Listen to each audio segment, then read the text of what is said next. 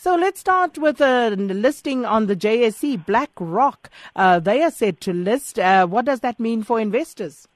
Yes, so BlackRock, which is the world's largest asset manager, is planning to do a secondary listing of a fund on the JSE around November time.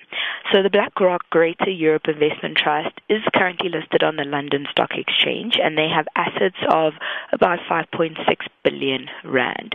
So with them listing on the JSE, it will be giving South African investors the opportunity to invest in European uh, companies. And the fund is made up of a combination of shares from large, mid, and small cap European companies, so the likes of Unilever's and the Renaults. And there'll be also in that mix in the fund are some investments in developing markets of Europe, such as the likes of Russia and U- Ukraine. So the initial amount that's um, aimed at being raised is about 650 million rand, but obviously it may be more depending on the uptake by the South African market. So it'll be offered to first to qualifying investors. So I just have to caution the listeners out there, don't get too excited about investing.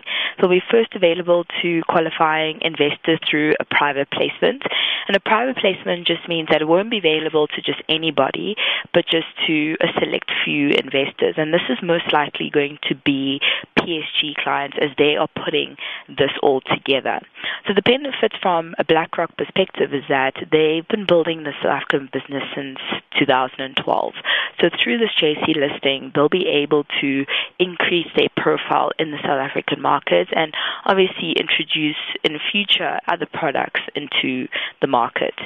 And then from an investor's point of view, what you would do if you are, let's say, a South African investor and you want to buy shares in companies in Europe, you would first have to go through the process of opening a stockbroking account eh, overseas, so in euro in this case. Then you'd have to apply for exchange control approval to take money outside of South Africa so that you can send money to this account, and this is even subject to limits. And then on top of that, you have to adhere to the rules of offshore investing, which is that you can't have over 25% of your portfolio in offshore assets. So this sounds like a lot of admin, as you can hear, and it's nice life problems, which I definitely wouldn't mind having. But for investors in this category, what a fund like this offers is the ease of access and convenience to this European market and the benefit of riding on the the recovery that we're going to see coming from Europe. And we've already seen the likes of property companies um, wanting to benefit from this recovery, with so many of them trying to buy up assets overseas. So through this, as a South African investor in this category, you wouldn't have to take money outside of South Africa to get this offshore exposure. You can just directly invest on the JSE in Rand. And then on top of that, you don't need to get the SARB and SARS approvals that you would need to take money offshore. So that's not even necessary. So, and then the other benefit is that this fund is actively managed, meaning that um, people who are running the fund are buying and selling on a regular basis, and it's not an index tracking fund. So this is such as the JSE Top 40. So if you're an investor who also likes a fund which is actively managed, this would be for you. And then um, New Zealand, uh, they signed a coalition deal, but how are their policies going to affect other parts of the world? Yes, so New Zealand had its elections, and from that, the Prime Minister elect Jacinda Ardern came out on top.